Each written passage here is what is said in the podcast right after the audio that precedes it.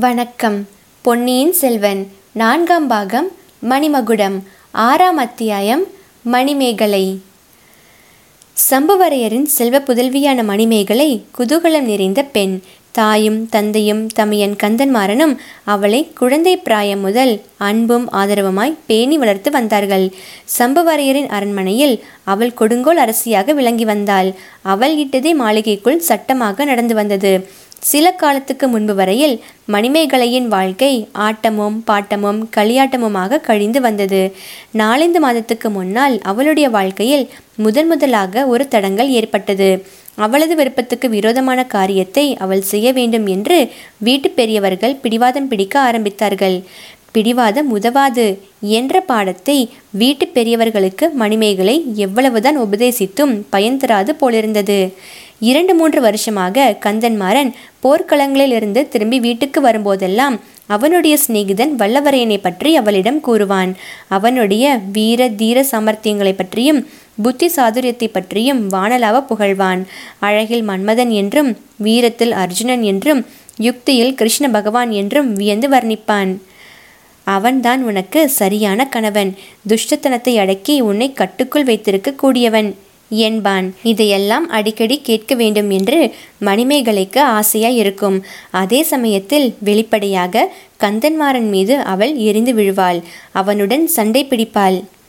இப்படி வெறுமனே சொல்லிக் கொண்டிருக்கிறாயே? ஒரு நாள் அழைத்து கொண்டுதான் வா ஏன்? அவன் சாமர்த்தியத்தை பார்த்து விடுகிறேன் என்பாள். ஆகட்டும் ஆகட்டும் என்று கந்தன்மாறன் கருவி கொண்டிருப்பான். மணிமேகலையும் ஒருவாறு வல்லவரையன் வந்தியத்தேவனை கற்பனை கண்ணால் கண்டு மானச உலகில் அவனோடு பேசி பழகி சிரித்து விளையாடி சண்டை போட்டு சமாதானம் செய்து இப்படியெல்லாம் பகற்கனவு காண்பதில் காலம் போக்கி வந்தாள். அவளுடைய அந்தரங்க தோழிகளிடம் சில சமயம் தன் தமையனுடைய சிநேகிதனான வானர்குல வீரனை பற்றி பேசி மகிழ்ந்தும் வந்தாள். இத்தகைய இனிய பகற்கனவுகளுக்கு நாலு மாதங்களுக்கு முன்னால் எதிர்பாராத ஓர் இடையூறு நேர்ந்தது. கந்தன்மாறன் வேறு ஸ்வரத்தில் பேச ஆரம்பித்தான். வீடு வாசலும் பதவியும் அந்தஸ்தும் மற்ற அந்த அனாதை பையனை மறந்துவிடு என்று கூறலானான்.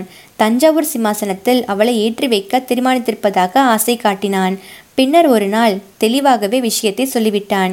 ஏற்கனவே சின்ன பழுவேட்டரையரின் மகளை மணந்தவனான மதுராந்தகனுக்கு இவளையும் மனம் புரிந்து கொடுக்கப் போவதாகவும் கூறினான். மதுராந்தகன்தான் அடுத்த சக்கரவர்த்தியாக போகிறான் என்று ஜாடை மாடையாக சொன்னான்.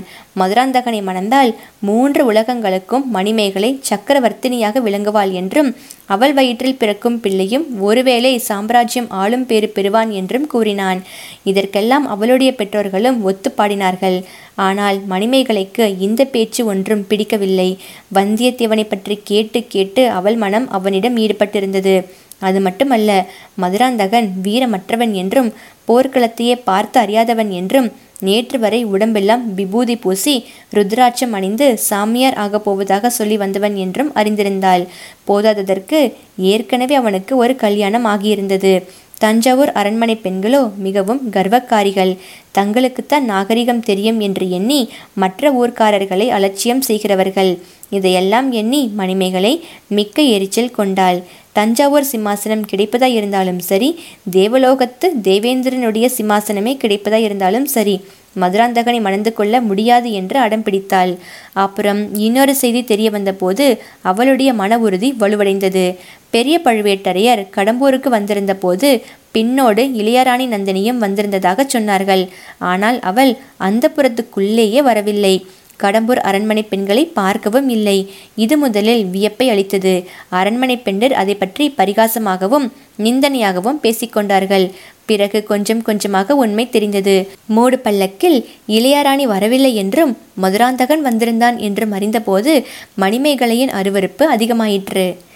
சீச்சி இப்படி பயந்து கொண்டு மூடு பல்லக்கில் பெண் வேஷம் தரித்து கொண்டு வருகிறவனையா நான் மணவாளனாக வரிப்பேன்? ஒரு நாளும் இல்லை. என்று மணிமேகலை உறுதியடைந்தாள். மதுராந்தகன் மூடு பல்லக்கில் அரண்மனைக்கு வந்திருந்த அதே சமயம் கந்தன்மாறனின் சிநேகிதன் வந்தியத்தேவனும் வந்திருந்தான். அவன் அந்த புறத்துக்கு வந்து சற்று நேரம்தான் இருந்தான்.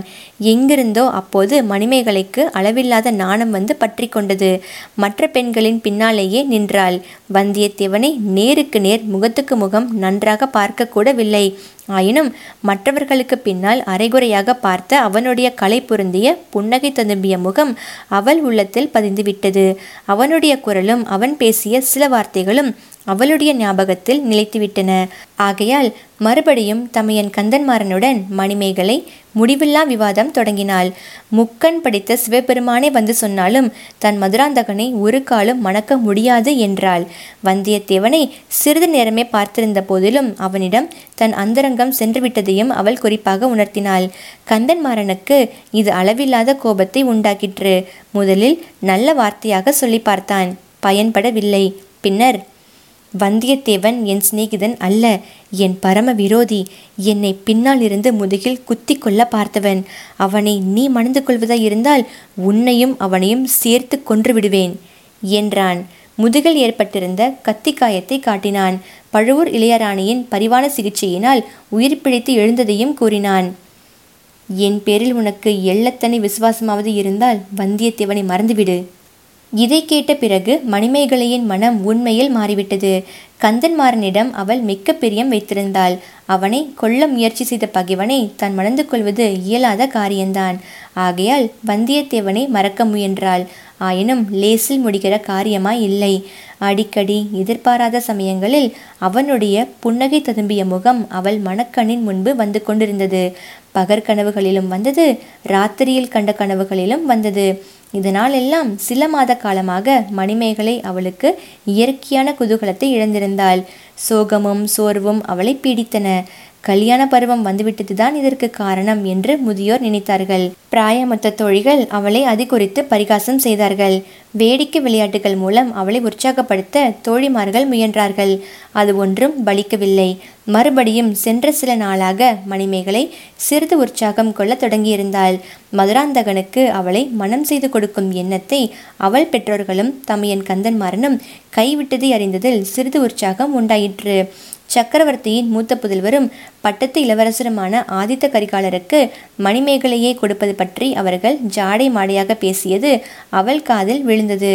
ஆதித்த கரிகாலரின் வீர தீர பராக்கிரமங்களை பற்றி அறியாதவர்கள் ஆண்களிலோ பெண்களிலோ தமிழகத்தில் யாரும் இல்லை. அவர் ஏதோ காரணத்தினால் மனம் புரிந்து கொள்ள மறுத்து வருகிறார் என்பதையும் அறிந்திருந்தார்கள். அப்படிப்பட்டவரை மணந்து கொள்வது என்றால் அது கனவிலும் கருத முடியாத பாக்கியமல்லவா இந்த பரந்த பரதக்கண்டம் முழுவதிலும் எத்தனை ராஜகுல பெண்கள் அந்த பேறு பெறுவதற்கு தவம் கிடைக்கிறார்கள்? இதையெல்லாம் எண்ணி மணிமேகலை ஒருவாறு உற்சாகம் கொண்டாள். காஞ்சியிலிருந்து ஆதித்த கரிகாலரும் தஞ்சாவூரிலிருந்து பெரிய பழுவேட்டரையரும் கடம்பூர் மாளிகைக்கு விருந்தாளிகளாக வரப்போகும் செய்தி அவளுக்கு மீண்டும் பழைய மாதிரி குதூகலத்தை அளித்தது. இந்த தடவை பழுவேட்டரையர் தம் இளையராணியையும் அழைத்து வருகிறார். நந்தினி தேவி தன் தமையன் உயிரை காப்பாற்றியவள்.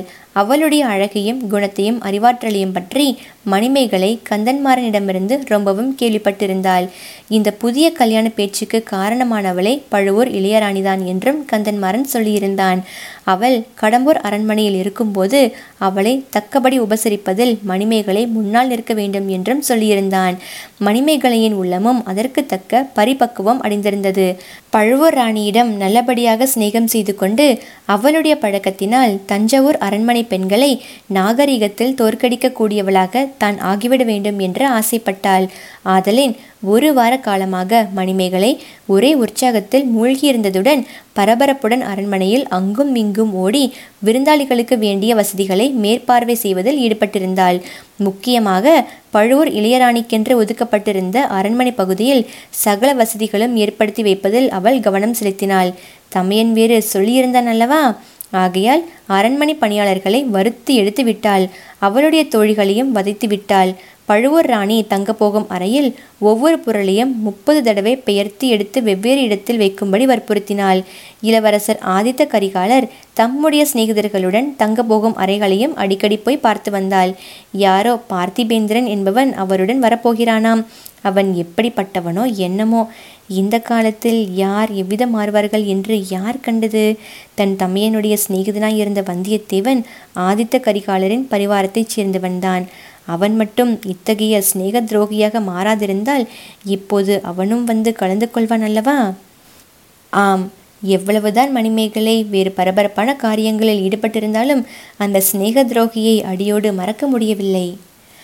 பழுவூர் ராணி அன்று இரவே அநேகமாக வந்துவிடுவாள் என்று சொன்னார்கள். ஆகையால் கடைசியாக நந்தினியின் அரை அலங்காரத்தை மணிமேகலை மேற்பார்வை செய்து கொண்டிருந்தாள். அப்போது பழுவூர் ராணிக்காக சுவர் ஓரமாக பொருத்தி வைக்கப்பட்டிருந்த முகம் பார்க்கும் கண்ணாடியின் எதிரில் வந்தாள். தன்னுடைய முகத்தை அதில் பார்த்து கொண்டாள். சிறிது நேரம் நிதானமாகவே பார்த்தாள்.